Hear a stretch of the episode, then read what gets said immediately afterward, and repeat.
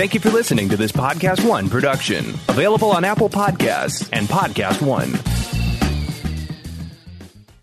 Does anybody want breakfast? Guys, let's go. I'm leaving for McDonald's in five seconds. Why didn't you start with that? The Breakfast Stampede Meal. It's only at McDonald's, where there's a meal for every morning. And nothing says morning like a classic sausage McMuffin with egg. Right now, get this all-time favorite for just two bucks on the one, two, three dollar menu. Price and participation may vary. Cannot be combined with any other offer or combo meal. Ba da ba ba ba. The Medicare annual election period deadline is coming soon. I'm Meredith Vieira, here with examples of people who found the key to the right coverage at myhealthpolicy.com. Meet Larry. He likes doing things online. I took my time and found the best Medicare Advantage plan for me at myhealthpolicy.com. Next is Mary. When she wanted answers, she picked up the phone. I wanted a local perspective on plans, so I called myhealthpolicy.com. And finally, Michael. I prefer face to face, so I chose myhealthpolicy.com and enrolled on the spot. Go to myhealthpolicy.com to learn about top rated Medicare Advantage plans in your area, including $0 premium plans. Or call 1 800 GO START. That's 1 800 GO START. myhealthpolicy.com. Meredith Vieira is a paid endorser. KF Agency operates myhealthpolicy.com, not connected with or endorsed by the U.S. government or the federal Medicare program. A licensed insurance agent may call.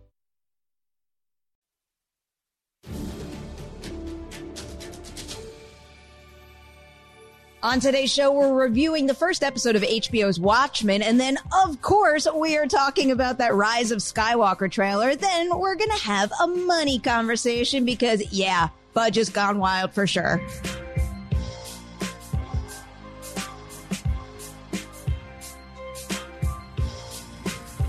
Hello, hello, and welcome to Collider Movie Talk. We've got Coy and Silas on the panel today and a lot of interesting things to discuss, some of which we're going to highlight in the call sheet right now. Kicking it off with, yeah, those really expensive movies. The first one we're going to talk about here is Gemini Man. And apparently this could amount to a staggering loss of at least $75 million. Apparently the budget amounted to a reported 140 million, and that doesn't even include additional marketing sp- expenses of approximately $100 million. The good thing about this situation is that there are four production and distribution companies involved. So no one's going to have to shoulder that loss alone. Similarly, even after opening up at number one at the box office last weekend, Maleficent Mistress of Evil could still be a loss for Disney in the end. This one had a budget of 185 million and a considerable marketing price tag. The movie's international gross of 117 million dollars does help the situation but between the hefty production budget and the marketing costs, it'll have to grab at least $475 million worldwide to break even. And that's almost the entire international gross of the 2014 original. Moving on over now to a Fantastic Beasts update. Oh, this movie's still happening. According to comicbook.com, while at LeakyCon, Fantastic Beasts star Dan Fogler revealed when Fantastic Beasts 3 is going to start filming. Here's what he said. We haven't started filming yet. We start in February. Last we heard J.K. Rowling, she's been writing furiously. Everyone was really happy with what she submitted, and we're all just waiting for the new script. And that's where we're at. Fantastic Beasts 3 is scheduled to arrive in theaters on November 12th. 2021. Moving on now. Yeah, the Rise of Skywalker trailer. Do I have to tee this up for you at all? Hang tight. We are going to break this down on today's show. And similarly, we're going to dig into uh, Watchmen season one, episode one right here on the show. But before we get to that review, why don't you check out a little chat we had with Damon Lindelof? One of the things that I think makes the uh, makes the original Watchmen endure is that it was a complete story, uh, beginning, middle, and end over the course of those twelve issues. And when I finished reading the twelve issue, the twelfth issue, of course I wanted wanted more because I loved it so much, but I also felt like a sense of of of completedness, and I want the audience to have the same sense watching watching uh, um, these nine uh, episodes. And this is spoiler free, which is. Um, that Jeremy Irons is sort of kind of in his own show um, inside of the show of of Watchmen. Now they're they're they're on parallel tracks, and eventually those tracks will come smashing into one another. I promise that. But, um, we shot all of Jeremy's work in Wales, um, and it needed to be completed before the weather turned. And so the first thing that we all wrote as writers were nine episodes worth of material for Jeremy Irons. Um, so we had to have a real plan in motion for how that would weave in with the other story because we wrote all that and we shot that first up. Um, and so before we wrote episode two, we wrote all of Jeremy's work, episodes two, two through nine. You know, a big part of, of of the original Watchmen and the, the, way that I like to, to tell stories and watch stories is what's the pace at which you answer questions and resolve mysteries. And again, that's an imperfect science. I've, I've learned over time, um, that it's, that it's not an exact science, but so we knew the answers to the, a lot of the questions that the show is asking, but are we going to answer them in episode six? Are we going to answer them in episode eight? Maybe we do this one in episode seven, but to answer your question, there's some stuff that could only happen in the finale. So I think that we knew more about how the, the season was going to end end than we did about some of the things that were happening in epi- in the range of episodes, sort of like five through eight. All right, I have to introduce my panelists right now, Coy and Silas. Hi, guys. Hey. We've got a good lineup today. I got You my know, voice back. I'm so For the I'm most so part. relieved you're feeling better. For Dark some, days. For some, I feel guilty whenever anybody feels sick. 'cause I never want anyone to feel anything bad, but particularly you, just because you are always at an 11 and when something's stopping you from getting to that point, I get a little scared. I was like operating at a four, which is I think how most people operate in the mornings, and it was just it was really sad to watch it back and to see like the. And I was sick for like three weeks. Like when I, when we went to that screening, I was Yeah, I know. It, it like carried on. I'm still like a little feverish, but better. And now I'm ready to talk on movie Okay. talk. Ready. It's back. Hope you're happy to be sitting next to Coy, oh, Silas. yeah. we No, are all going to survive. me all. it's going to be fine. gonna be and in case anybody out there is wondering why we are reviewing Watchmen on this show, it's because, I mean, really, what content out there right now isn't cinematic? And it's also one of the hottest topics out there. Who knows how far the show could take HBO, especially after Game of Thrones came to an end. So it does feel important to get some coverage on Collider Movie Talk, on Collider Video. So you know what? We're going to review Watchmen, season one, episode one right now. And I'm just going to start with the simple question, guys. What did you guys think? Did episode one meet your hopes and expectations for this adaptation? I'm obsessed. Uh, I reread the entire series as I do at least once a year, but this case I had a reason to do it at the timing I did, which I love.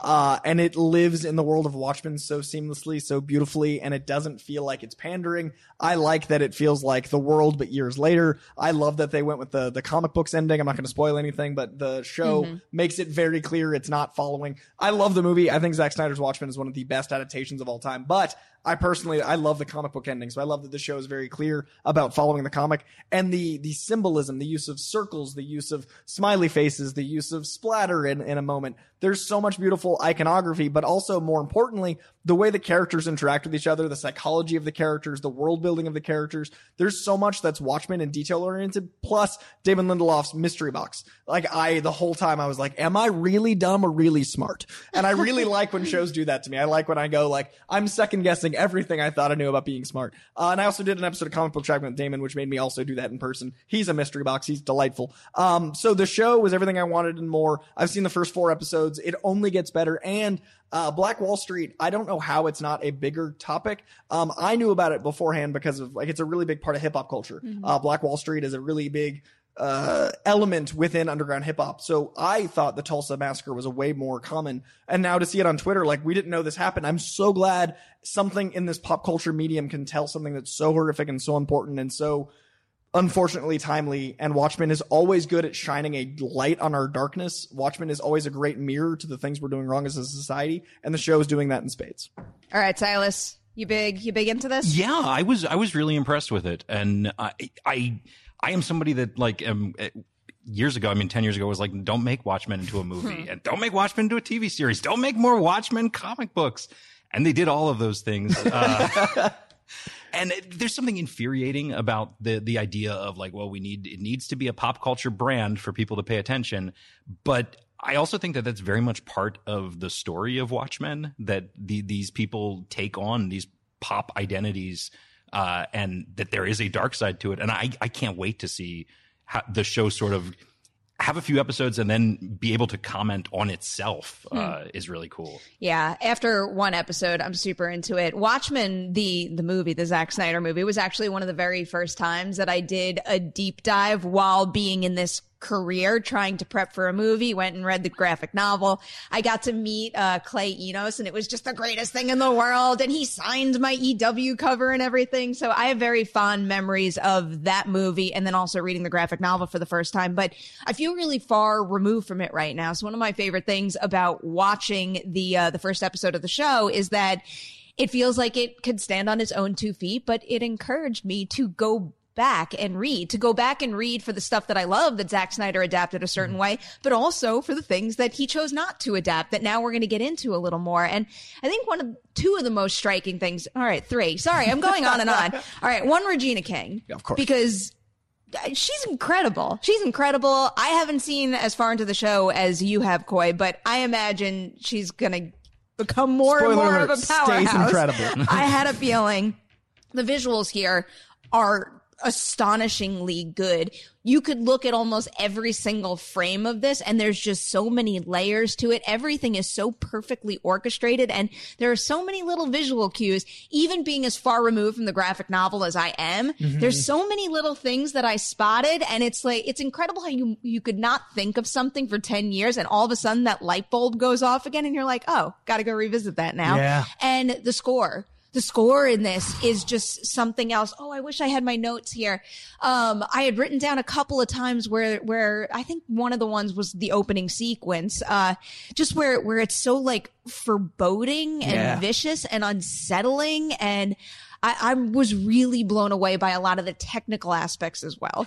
I also enjoyed, like you were talking of, uh, how it reflects itself and how later on the show can reflect itself. I really liked some of the superhero iconography, like the the use of the Superman myth with the young boy. Like Mhm. he was a, a boy lost in a field, and that made me feel that way. And like the, I like that they have the, the the hooded. I forget what the Hangman's character's name is right now. I, I like the the use of the characters from the comic that we haven't really seen extrapolated out, but used so cleverly in the past. And it makes you feel like you're living in like side missions of Watchmen without feeling like you're betraying Alan Moore's original concept. And I, I've been so impressed with what Damon Lindelof has done because of how much he loves it. Like he, he credits this as informing a lot of his entire career, informing Lost, informing The Leftovers. So I was a little worried that he loved it so much it would just feel like what we'd already seen, but as a show. And instead, he took an entirely different take, an entirely different time, entirely different commentary, but it all feels important and timely and, and right. Uh, I, I didn't think we could really top some of the other shows we've had superhero stuff, but this has got to be in my top five, and it might be number one. It's so good. So after the explosive opening for the show, I think the the stat was that it's HBO's biggest series premiere since Westworld. Yeah.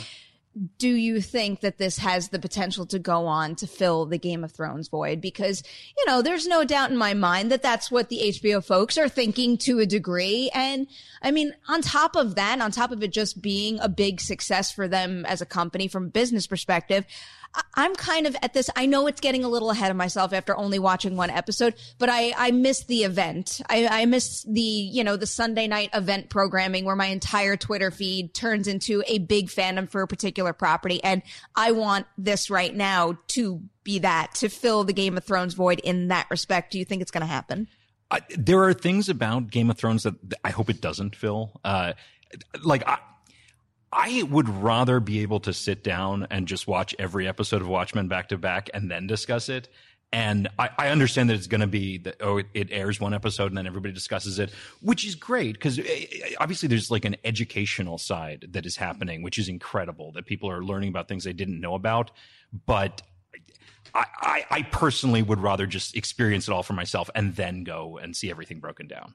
Oh no, it's a. I mean, it's a fair point. I feel like that stance can be taken with just about anything that warrants like a million and one theory articles after you've watched. I mean, I'm going through the same thing with American Horror Story, where I feel like sometimes I appreciate seasons a little more. It, it's weird because I'm caught in the middle with American Horror Story. I love taking part in that fandom. I love the speculation game. I have so much fun hearing everybody's wild theories, trying to think of my own but I feel like a binge watch serves the content better when you take out all that mystery and I could just feel the flow Mm. of the story and all the things slowly being revealed. I think Watchmen for me, having binged a little, uh, I like the conversation. It's actually why I stopped at four. I have one through six, and I stopped at four for now because I, I want to. Uh, What's the what's the grand total? Uh, nine. Nine. So I want to experience it week to week personally because I like the Sunday aspect of the the the giant swell. Like I watched Breaking Bad from the pilot, and it was really weird when all of a sudden when it went to Netflix, everyone was talking about it because it had been like this little secret. Like it was this strange little like we all had this show we all watched, and then the the swelling of Twitter and Netflix. I want this personally to be the Game of Thrones for comic book fans because the fantasy folk have a different uh, corner of, of Twitter than the comic folk. And I don't feel like we've had a non binge comic book show to this level yet because Legion has its, its niche and, and all these other shows, but Netflix, you can watch it all at once and then you've got that conversation. It's been a while since we've had a week to week show. So I think that if there's going to be one, this is the move because this and Legion are really similar, but I feel like this is a little broader than Legion. It, it's. I, I was thinking about th- this and, and thinking about the comic, and it's sort of. I'm not old enough to have read Watchmen on the newsstands and have experienced it over, I guess, an entire year as it came out. Uh, so when I think of Watchmen, I think of the graphic novel as a full 12 issues. Sure. Um, so I, I am curious, somebody that did read Watchmen month to month, uh, how, how that changes their interpretation. That's of fair. Well, we're gonna. I don't know. Maybe we will cover this again. Maybe at the end of this. Maybe at the end of the season or something. But leave the door open for all forms of storytelling because that's our plan here on Collider Movie Talk. All right, guys, ready to move on to the next. This is a big story. It's like, where else do I start? But just Star Wars: The Rise of Skywalker trailer, the final trailer, I Mm-hmm. believe.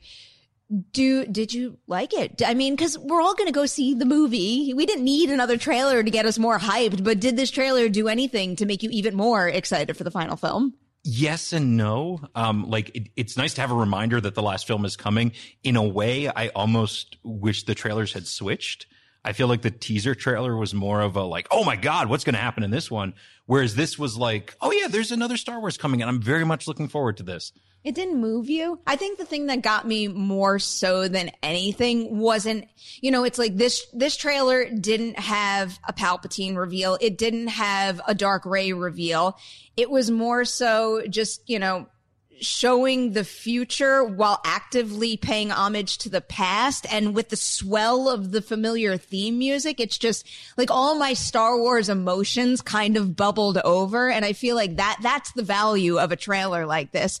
And that actually i think it did up my excitement. I didn't think it could get any higher than it was but i don't know. I walked away from watching the trailer the first the second the third the fourth time like really like just feeling, feeling a lot. And I think that's a big accomplishment in addition to maybe sparking a conversation with why, why are we getting Dark Rey or something like that? For me, the D23 footage was the most exciting footage we've had yet. Uh, the, the lightsaber moment was amongst my like, whoa, of any Star Wars ever. So for me, it was really hard to follow that, but this did play to my nostalgia really well. Uh, the music, it, it, you can't hear Star, if you're a movie fan, I think you can't hear Star Wars at least feeling something. Yeah. So it was really cool to have that like audaciously loud. I didn't watch it for like an hour and a half after it dropped because I was waiting to watch it on my TV instead of my phone. So I like was patient until I got home to like watch it properly. And I'm so glad I did because there's so much cinema in this trailer. There's so much power and bravado and to be to be fair, I'm really excited for this lineage of Star Wars to end,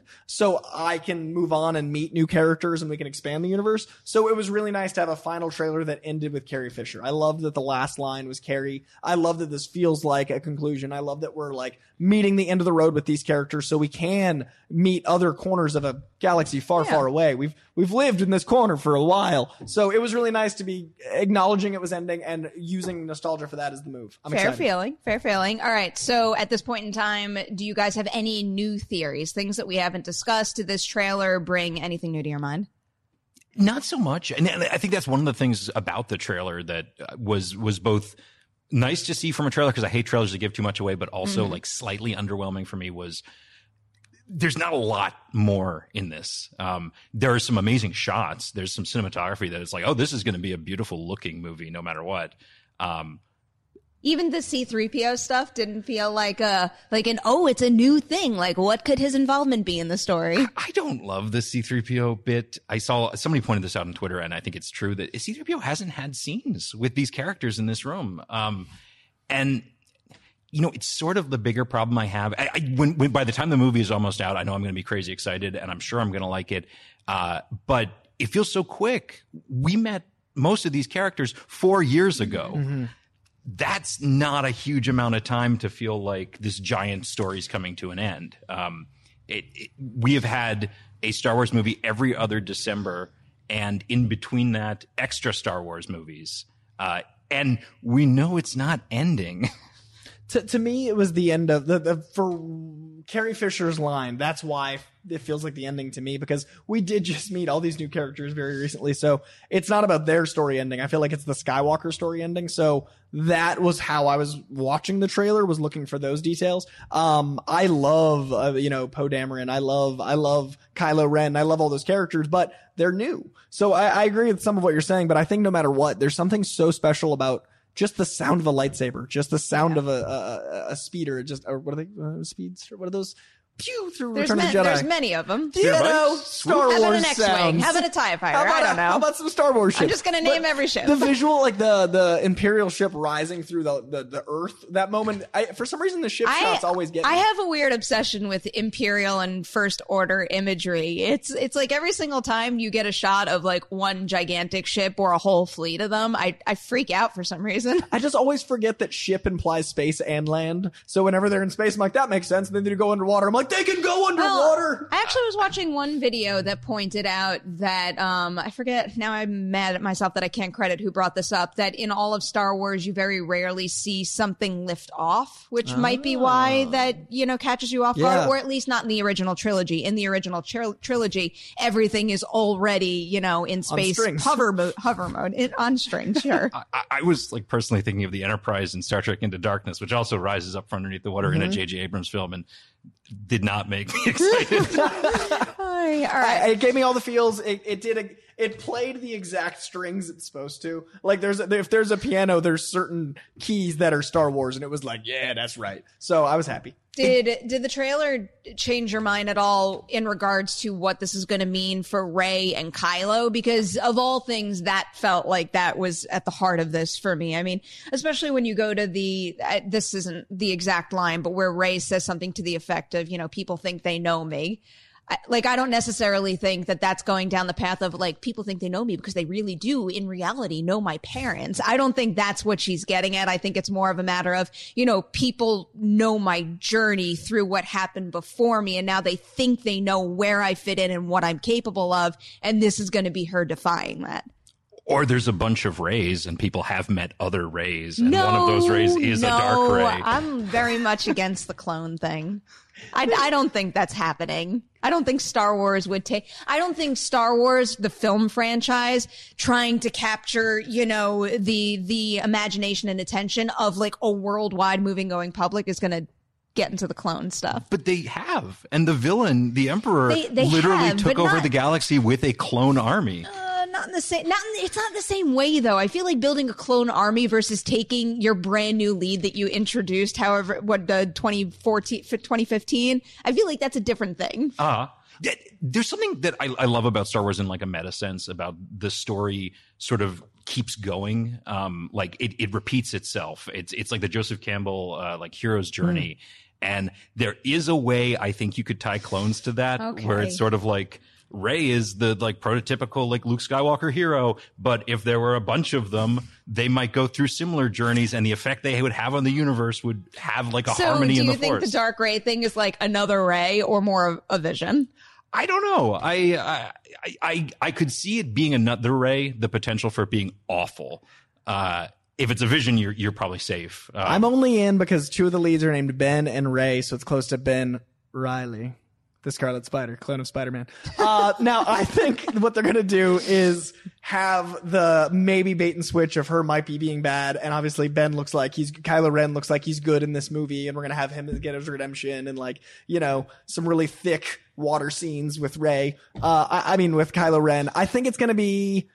a really clean movie. I think it's not going to have a lot of twists. I think it's going to be J.J. Abrams making a movie that's going to make a lot of people happy because a lot of people are mad. And I am very excited for people that have been mad to be happy and people that love The Last Jedi to get to watch it again, like myself. I'm very excited to watch The Last Jedi again. I like twists and turns. I don't think this one's going to have a lot of them. I think it's going to be settling things down more than uprooting things. I, I would agree with that. Wait, going back to the clone thing really quick. so if Rey clone is on the table, do you think Palpatine clone is on the table too? Oh, I mean, you could go all out. You could have Luke clone and Leia clone and Mace Windu clone and Yoda All right, clone. now we're getting a little and carried you away. could have an army of dark Jedi of every Jedi people like now has a dark version, which is twice as many action figures to buy. That sounds absolutely ridiculous, but the further you got into that and the more I pictured it, I'm like, oh, well, that's kind of cool. Two and a half hours. You'll see what happens. All right, wait, wait. We got to settle something right now. I brought it up to you guys.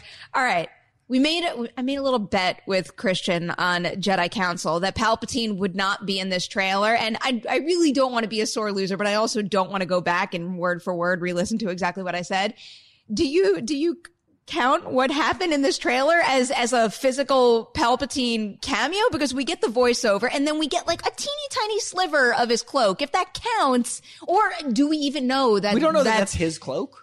so I don't think he's in this trailer. So who wins the bet, or is the bet still still active until it's confirmed that that was Someone will indeed? confirm it. I, think I think very technically you have to wait and see if that cloak is actually. Him. I truly do not want to be a sore loser. Whenever I lose a bet, I do pay up, but this also feels like a really cheap win at this point. I would say December 19th, you wait because it comes out the 20th, which means Okay. the 19th we can watch it. We look to what that cloak was, and if it was his cloak, then that's him being in the trailer. And I don't think a voice should count. So I think the cloak tells all. Well, part of the discussion was that I thought, if anything, you know, a voice or, or something that, that insinuates his presence was going to be there, but we weren't going to see him in the flesh. We didn't. I don't know. I'm, I'm very hesitant to go back and start parsing through every word I said, but. I'm, The- I'm the glad to have had you. you had you weigh in. I know they. Uh, Don't worry, it's already you. been happening this morning, but I feel like too many people are giving him the win, and it doesn't. It doesn't feel like a real win to me. I would admit it if it did, but it doesn't doesn't feel right. I didn't see him in the trailer. I think you're good. All right. Well, of course says so. We gotta we gotta push pause on that Pokeball. Push pause on the Pokeball until Pokeballs December. That's well. That's what we bet. A Pokeball? Oh, Oh, all we right. So we're talking We about the every here. single time I say Pokeball, someone thinks I say Pokeball. Yeah, no, I was like, what? what No, like the food. the food. Oh, I went Pokeball and then I went like Scorpion Bowl for some reason, and then okay, Wait, what? I thought like a drinking contest. was Scorpion? Oh, like My a brain- drink. Yeah, like I don't know why Oh. alcoholism. I don't I know. left there. If, if Christian okays it, I'll switch it from That's the Poke move. Poke Bowl. ball. Now I'm like gonna I think em- anytime you emphasize can make that something word too alcoholic much. as a bet, you do. Why Yeah, isn't there a that's- restaurant that combines them? Is Just poke Po- swimming wait, in a Scorpion Bowl. Poke, poke, jeez. Poke balls, poke bowls, and scorpion bowls. It- the, the tangent leaps are strong with Let's this make one. a food truck with that. All right, guys. All right, Let's do deal. it. Star while Wars we, themed Poke Bowls. while we brainstorm that idea a little further, how about we show you about all this great content we have coming to the Collider Video YouTube channel, like this stuff.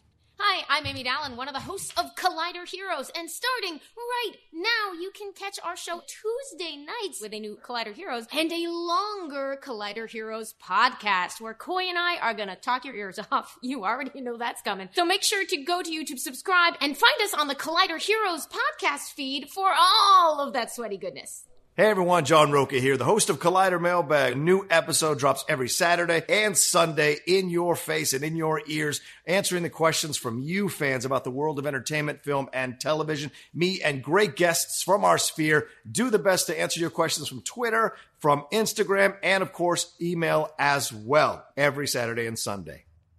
Am I saying Poke Bowl or Poke Bowl? You don't know. I'm going to leave it up to you. Put in the comment section below. Which one did I say? I don't know. All right, let's talk about the next thing budgets. Big spending on movies. So, as we teased earlier in the show, they spent a good deal of money on Maleficent, Mistress of Evil, and also Gemini Man. I think one of those movies is in better shape than the other as far as, you know, getting into the black goes. But I kind of wanted to pose the bigger question of just in general, how much is too much to spend on a movie? Do you kind of, unless you're, let's say, you know, maybe a huge DC, Marvel, or Star Wars movie, do you dig yourself such a big hole that the odds of getting out of it are so slim that it's not even worth spending all that money to begin with? I think you should look at the franchise's history. I think if you're a new franchise, you should be careful on your first one. If you have a history of nearing a billion dollars, you're probably a little more okay. But I don't see that happening. I mean, it happens more and more often because movie tickets are more and more money, and like you know, the whole adjusted for inflation thing is really tricky. Uh, but like the, the Scorsese Coppola problem with spectacle movies being the only thing people go to the movie theater for. It kind of like the movie theater is becoming the place for the big presentational films because talkies are okay at home. Like it's okay to watch a drama at home. You get a similar experience. I personally see everything in the theater because I like the community aspect and I like to feel movies, whether it's Meryl Streep crying as a nun or, you know, something. I want to experience that with an audience because I think it's the way movies are meant to be. But the average moviegoer doesn't. And I, I don't have any magic free ticket. I just use AMC A list. Not a plug, but I'll take one. Um, and it, it's three times a week. So I can go to the movies three times a week. It's not that crazy to me. So, and it's the cost of like one and a half movie tickets. Still sounds like a commercial. Still isn't, but we'll accept the money. and I think that it makes sense to plan that way to see movies. But if more and more people aren't, then you have to plan when you make your budgets that more and more people aren't. If you're only seeing one movie a month, if you got to look at what else is coming out that month, you got to look at your franchise's history. I don't think spending over $200 million on most movies makes sense. So, what would have been the justification in your mind for making another Maleficent movie that cost this much, or Gemini Man for that matter? Because, you know, whether the idea popped into your head in the case of Maleficent, you know, two years ago, or maybe when the first movie came out, I still don't understand why the expense should have been this high. I think Maleficent was this very specific case of trying to be bigger than the first one. I think it was a very specific, we made a big, big live action Angelina Jolie fantasy movie. How do we make that bigger? Because sequel equals bigger. And I think that's wrong. I think they could have, we've actually right before airing, we're talking about how, uh, you know, a fish out of water story would have been way more fun. I would have, the moments I liked in the movie most were her being like, ah, and scaring children. That's a very inexpensive movie. That's just Angelina Jolie and horns. So I think that that could have been something different. But I think when they wanted all the Fae, they wanted to escalate the fantasy, they wanted to do all those things, they got carried away and it got bigger and bigger. Plus, Disney's gotten so many wins. I feel like they're just like, eh, throw some money at it. Like, I'm not. What a bad precedent. Neither of them are worried about their own money. That So- makes me sad. Uh, where do you stand on the Silas? Do you cap it at any specific point? I don't think there is an absolute, but I, I do think Maleficent is a perfect example of like that movie probably would have been better with a lower budget. Um, there's like the weird Sonic the Hedgehog character subplot that just doesn't need to be there. He looks so expensive too. Uh, she. Was She? it, was it a Oh, she? yeah, she- she- Yeah, because she. I well, misgendered Sonic. I'm Spoiler, sorry. she gets with Baby Groot. Oh, I thought that was a gay couple. No, I didn't read it that way. Oh, well, I, I one don't of know. these ways is progressive. But yeah, it should have been like do Father of the Bride, but in this world. So like the the charm of that movie is Angelina Jolie and Michelle Pfeiffer playing off one another, and you don't need this like epic Game of Thrones style like battles. It it just the humanity of it works. hmm I'm torn because the the epic Game of Thrones battles, like I I kind of liked some of that. If I if I could trim any of this movie, it would be to cut out the Moors stuff entirely because I hate the look of all of that. To be completely honest, but I really do think the uh, it's just you know it sounds like a silly uh, a silly twist on it, but Father of the Bride is probably the perfect comparison here because the dinner scene was hands down the most charming part of the movie, and you know that also speaks to I think an, another part of the problem with extreme spending with a lot of these movies is. I don't think a lot of them warrant it. And I think when you give someone so many resources, it forces you, it doesn't force you, but it doesn't force you to be peak creative. Like the 2nd you reduce resources, you've got to come up with like a, an innovative idea in order to make the most of what you have. And when you know, the idea of working with Disney is like spend, spend, spend, spend, spend, so we can make the biggest thing possible.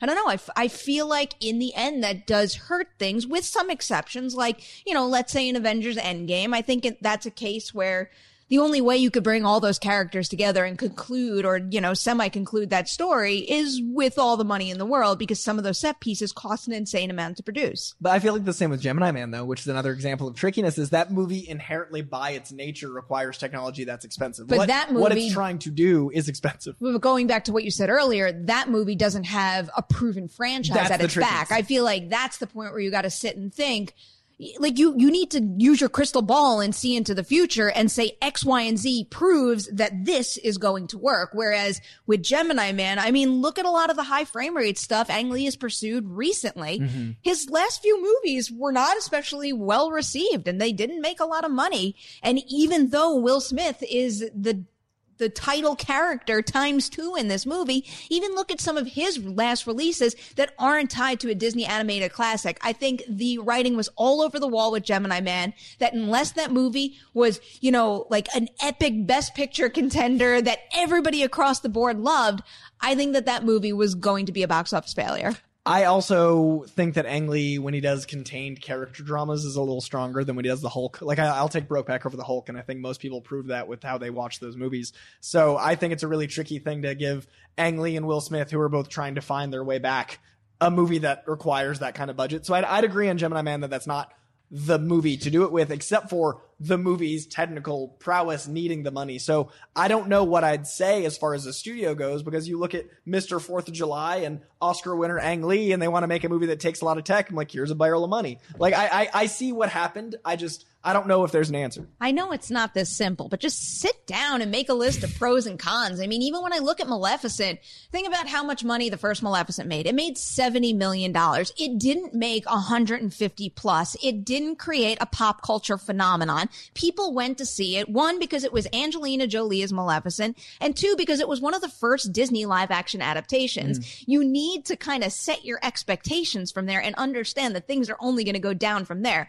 That doesn't mean spend more in order to make more money. And the fact that so many studios out there use that mentality on so many of their projects just, I, it, it astounds me. And now because I uttered it last week on Movie Talk, I can't get that thought out of my head where it's, where it's like, we're talking about the Hawkeye series, spend $200 million on a Hawkeye series or make 200 really good, potentially independent films.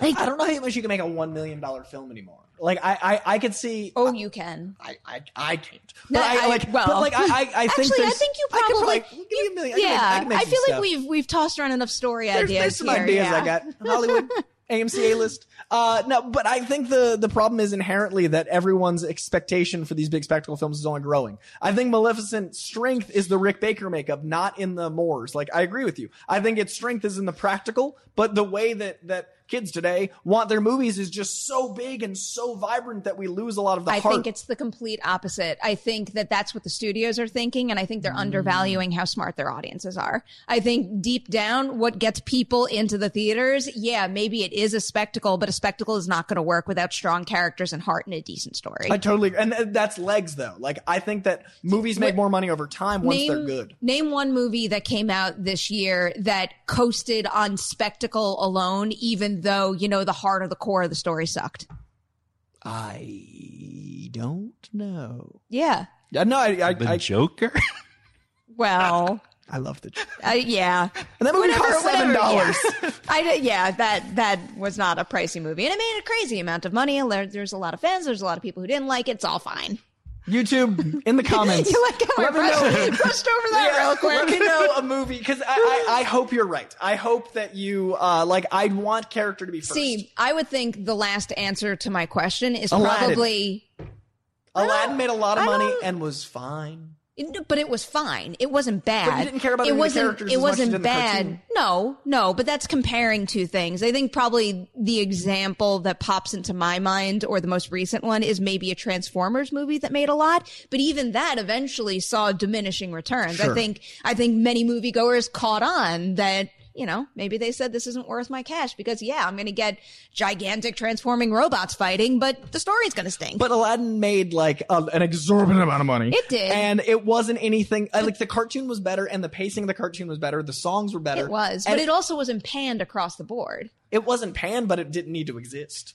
The thing now is just cross these movies over. Like Maleficent and Aladdin team up. Maleficent, Aladdin, Jungle Book, Lion King. None of these have specific time. Beauty why? and the Beast. Why is this not their next plan? And you know what you call it? Kingdom Hearts. Maybe Maleficent Make the was Kingdom the Hearts one who movie. made the I went beast through in a the little first Kingdom place. Hearts phase. I mean, too on PS2. Very, very quickly. Yeah, the though. first Kingdom In Hearts. and out, yeah. Yeah.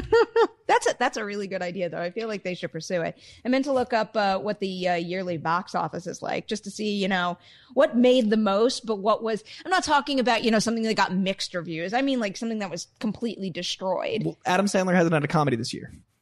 He had one on Netflix. Well, yeah, Netflix. But that's what I mean. Like those were the movies that were like making. and all the and money, also, then, like, who knows? Adam Sandler could have an Oscar nomination in his future, in I his very near Adam future with back more than I Uncut can Gems. Possibly say. I mean, really, there's actually not all that much on this list that I think was panned and is in. I'm scrolling down to the top 20 at the box office right now.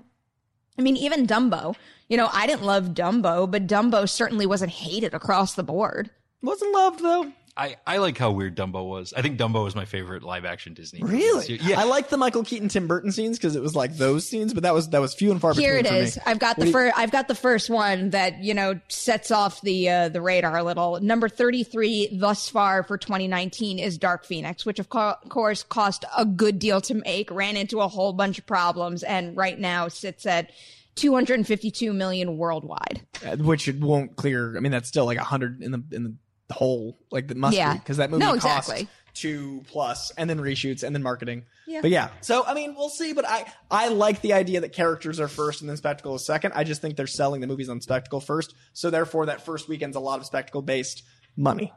All But we'll see. all We'll see. We'll see. We'll see what the trend winds up being in the very near future because spectacle movies are coming at us left and right. All right, let's go to the live chat. So, what do we got here? I feel like we've had this conversation before, but maybe not with the two of you. Charlie Rose two one four asks, "What is uh, your Hogwarts house, and uh, what would you like to be in?"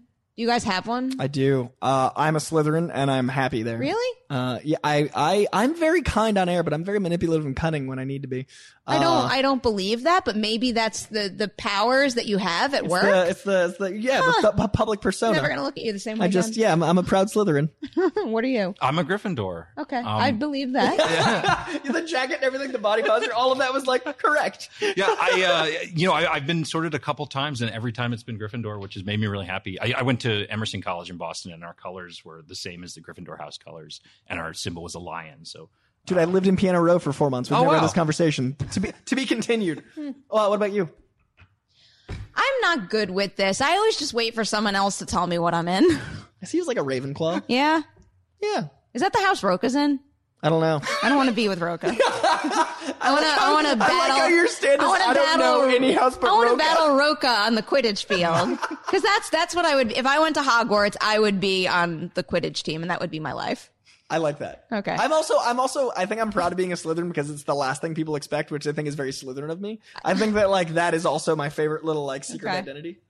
See, I think what what you value in terms of a Hogwarts house would make me a problematic student at Hogwarts, where I feel like I have mm. qualities that suit every house. So I would be like super stressed that I was in the wrong one.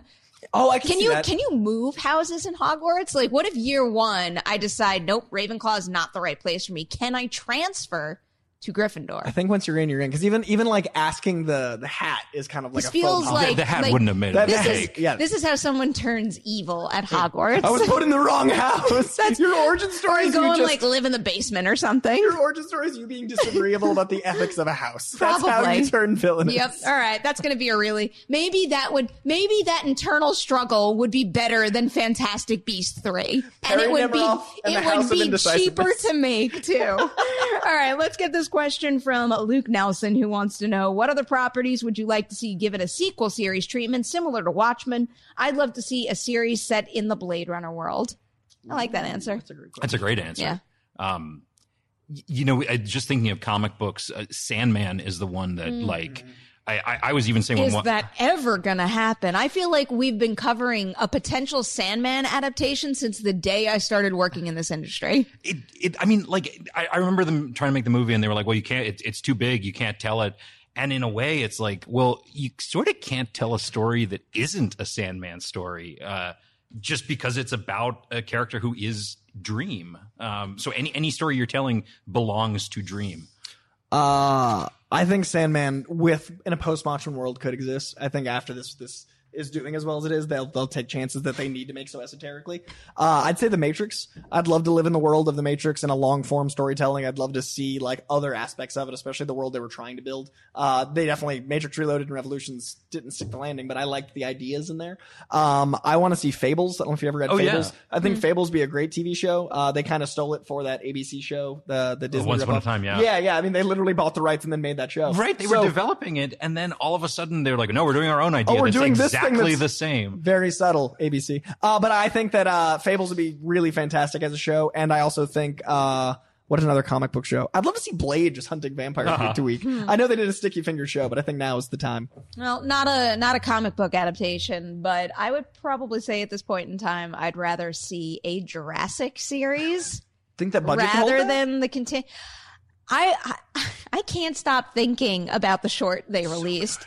But it, it really is. It's that good. And I know that must be an expensive series to keep producing, but I mean, actually, it's another example that goes back to the budget conversation. I think that's an example of making the most of, of less, having less than mm. maybe a, a feature film would warrant. And I don't know. I think that's where the creative juices really get flowing. And, you know, we're going to get Jurassic World 3, obviously. And I have a feeling that is going to be a big epic with dinosaurs. It takes place in so many different locations, but I would love to see just what, you know, the average Joe is doing while dinosaurs roam the earth or while someone's trying to plan a trip to Jurassic World or something along those lines. Or even maybe a new version of Jurassic Park from the perspective of an employee who was still there Ooh, and we that. didn't know. There is a uh, a book they released. There was a tie-in to the last Jurassic Park film, um, and it is about uh, Claire Dearing, but Oh. having just been hired at Jurassic World.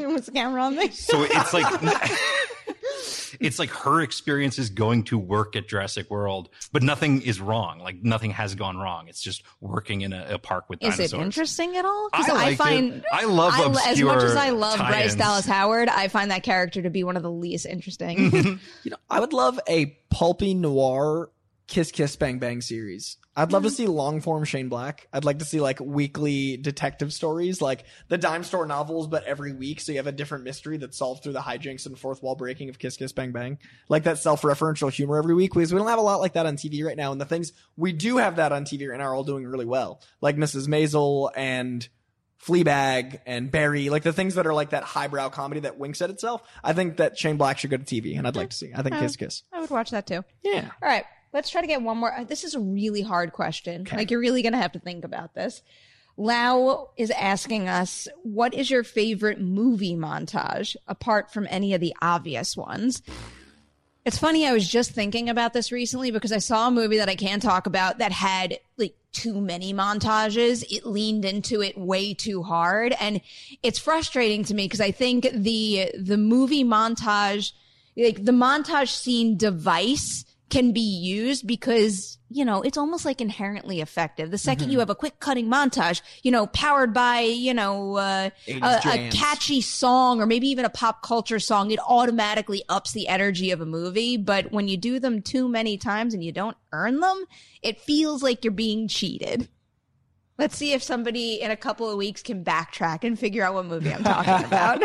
Uh, I love the montage in Fight Club where they're setting up all the Project Project Mayhem things because it shows you the world building and how much Tyler's done while he's been behind the scenes. Because Jack has been in control so long, and every time he like isn't in control, we aren't with Tyler. So I think it's a really effective use of world building and like it's really funny mayhem, like the the the stuff they do, like all the like the bird crapping in the cars and all the smashing of things and like the. I I'm a Fight Club diehard, Okay. and the montage in that is Silas, please tell me you have something because all I could think about is this one movie now. You know, the first thing that pops in my head, it's not even a movie. It's from an X Files episode. Of Um, course. but th- there's an episode uh, called The Postmodern Prometheus that's like a Frankenstein story that's in black and white. And it ends with this like really, really great just wrap up of everything. And it's set to a, a Cher song. Uh, and I, I don't know why. I just, that's the first thing that popped in my head is something that I, I really, really love. I don't know why this is popping into my mind of all things right now, but the opening of The Purge with with the opening credits, just because I remember I I wound up uh, actually really liking the first Purge. I had a really weird reaction to that movie. I saw it for the first time, and I'm like, nope, this is not the movie I was sold. But then when I got over that and I rewatched, I'm like, oh, this is this is basically a high concept paired with a familiar home invasion movie, and I really dug that. But the first time I saw it, my favorite thing was the opening sequence because it showed what was happening with the purge outside of that one house. And I think that was filling, you know, what I was reaching for in that movie that did that I didn't get in the actual full feature. I don't know why that just popped in my head though. You know what also had an amazing opening montage was uh, Watchmen. Val- Valerian. I got so excited about that. Watchmen, hands down, one of my favorite opening title sequences of all time. Oh, when so when the first Watchmen came out, they released those credits online, and I like really wanted to New hear York it. Comic Con 2009. I'll never forget it. Stunning. I really wanted to hear it with uh, the the Bob Dylan song that's from the comics, um, Desolation Row. So I was like, oh, I'll put it in Final Cut and I'll, I'll edit it real quick. And I found myself just making little tweaks, and I stayed up an entire night just to re-edit that footage to fit the Bob Dylan song. Do you still have it? Somewhere, yeah. Okay. I'll find Uh, it. It's a horrible movie, but you guys just said a comic book movie and a very comic-y movie, a comic French comic book movie. Uh, X-Men Origins Wolverine is Hmm. the opening montage of that is the best part of that whole movie when they're going through the different wars and it's Sabretooth and Wolverine fighting side by side, very Watchmen-like. That entire montage is perfect, and then the movie happens after. But that montage is great. I was going to say Valerian. It's a, Uh, yeah, that's- okay, I didn't know if I was actually said it that's or a- I got distracted. Yeah, but yeah, French. I totally agree. Yeah. French comic, and it's a brilliant montage. Recently, El Camino's. Uh, did you guys see El Camino? Oh, yeah, The montage where he's looking for the money. Okay. Is beautiful because it's like that mouse house thing where they zoom Yeah, out where and it it's makes you- it's like a oh, it's beautiful. from from overhead. yeah, and that's a really unique montage where you have like all the frenetic energy of like. That's a good hunt. example. I think that montage I feel like I'm going to be thinking about this question for Yeah, a week. is a and question. like, and it's like, oh, there's so many I didn't I'm not going to be able to do any of my work today because that's all I'm going to be thinking about. Yeah, I mean, that the South Park, the the montage song in the South Park movie was that was that that wasn't an episode. Never mind. No, but they used it again in uh, uh, Team America. Okay. They, they took it from an episode. They did it first in a South Park episode, then they used the same montage I used to song. love I South love a Park good when I was a montage. kid, and then I didn't keep up with it. Every time it's on, though, I can't shut it off. It's been really good this Really? season. Yeah. All right. Maybe it's time time I jump back in, but there's so much stuff to watch. Um, I have to keep up with Watchmen, and I have to continue my Succession binge watch. That's my plan. I hope you guys have wonderful plans ahead of you for today. I just because- finished The Office Oh, did you really? for the first time. I watched the Huh. the finale last night. So I am. I That's a lot of watch. on- it was a lot a of lot of TV. watch. It's going off the air. It's going off Netflix. Had to finish it before the end of the year. the Office is real good TV, guys. What have you binged? alert. What have I binged? Oh, yeah, well, so I, I spent this weekend actually listening to a Star Wars audio novel, uh, the, Oh. the Count Dooku, uh, uh, Jedi Jedi Lost or something. It, it's like a, a Star Wars book that they made specifically as an audio novel. So it, it's characters acting out, and I, I just put it on on Saturday and sort of just listened to it straight through. And it's like six hours. Maybe I'll Um, cue that up next. Everyone out there knows how I feel about audiobooks. I love them, and I have a lot more time running ahead of me, so I need more to listen to. Have you heard Nick Offerman's "Paddle Your Own Canoe"? No. Okay, Nick Offerman wrote a self-help book by way of autobiography and comedy book. It is a book Nick Offerman wrote about being your own person and finding your own gumption and like doing all these things. Mm-hmm. And it's a book about his life that like inspires you to be better and do more by building your own canoe. And the audiobook is voiced by Nick Offerman. And that's actually how I found The Office because I discovered Nick Offerman, the author, because a friend of mine worked with him and said, I worked with this great guy, Nick Offerman. He wrote this book, found the book. Then I watched Parks and Rec. He talks about Parks and Rec it all the time. Enjoyed Parks and Rec. Realized, hey, I'm Chris Traeger. What a crazy thing to find a character that's exactly me. Heard that was very similar to The Office, then to watch The Office next. So I just finished my two year long run from reading the book and then finishing The Office in reverse pop culture order. I might have the same story to tell. It's a good journey. Now, now I kind of want to cue both of these up. I highly recommend it. Read the book, watch Parks and Rec, then watch The Okay. Office. It's Now you got to amazing. go back to the British office. And now I got to go British oh, Office, Oh, all from reading a piece of literature. And then we never saw Coy again. Guys, thank you so much for spending your morning with us. Adam in the booth, Dorian in the live chat, thank you so much as always. And another thanks to everybody out there watching. But you know what? If you want a real wholehearted thanks, you're going to like and share this episode of Movie Talk. And you're also going to head on over to Collider Live because they go live at 10 a.m. Pacific. You don't want to miss their show as well. And you don't want to miss Movie Talk tomorrow, right back here, 9 a.m. Pacific. I'll see you then.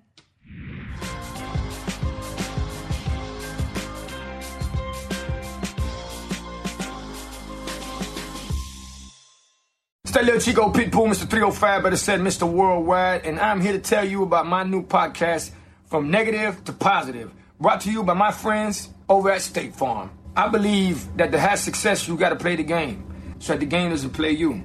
You know, the biggest risk you take is not taking one. It's very important that you make sure that you make the most out of your money, especially when it comes to insurance. State Farm offers surprisingly great rates. They have great agents standing by helping you personalize your coverage. All this is backed up by award winning, easy to use technology. It's a great price with an even greater service. When you want the real deal, like a good neighbor, State Farm is there. Does anybody want breakfast? Guys, let's go.